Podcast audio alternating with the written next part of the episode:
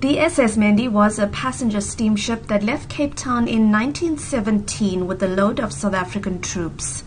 A stop in Lagos in Nigeria to mount a naval gun on her stern and a call in at Plymouth on the south coast of Devon in England would lead the Mendi to the English Channel toward Le Havre in northern France. History notes that on the morning of February 21st in 1917, a cargo ship called the Darro accidentally rammed into the Mendi amidst conditions of thick fog. While the Darro survived the collision, the Mendi sank within minutes to the bottom of the ocean, taking with her 616 South African troops. This year marks the 100th commemoration of what's been called one of South Africa's worst military disasters. It will coincide with Armed Forces Day in Durban in KwaZulu-Natal. The day was declared in 2012 by President Jacob Zuma as an annual celebration of the men and women who serve in all four arms of the South African Defence Force the Army, the Navy, the Air Force, and the medics. Zuma will also lay a wreath in memory of the men of the SS Mendi on this day. So, while celebrations have already been underway in Durban in the build up to Armed Forces Day on Tuesday, commemoration plans are underway on the other end of the world in Portsmouth. This little town will be the departure point for several Defence Force and government officials to the site of the Mendi's wreckage in the English Channel.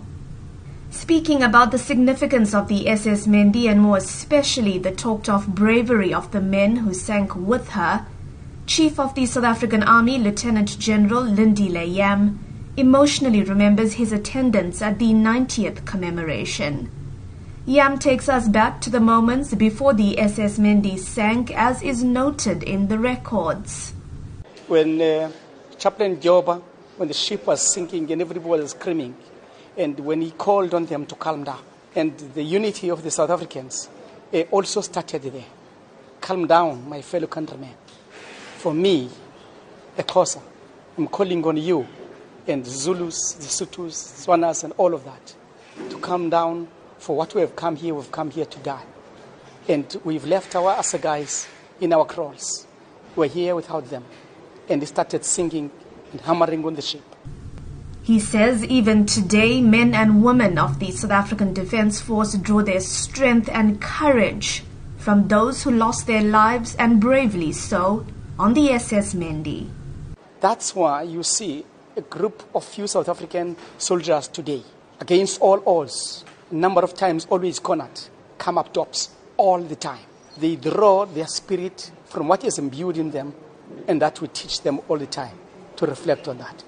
For South Africans, it shows where the whole unity of this country really began in earnest. It explains who we are, what makes us tick, and that we cannot betray. In 2006, the Commonwealth War Graves Commission launched an education resource called Let Us Die Like Brothers to highlight the role played by black South Africans during the First World War. This affords these troops the same level of commemoration as all other Commonwealth war troops who have died.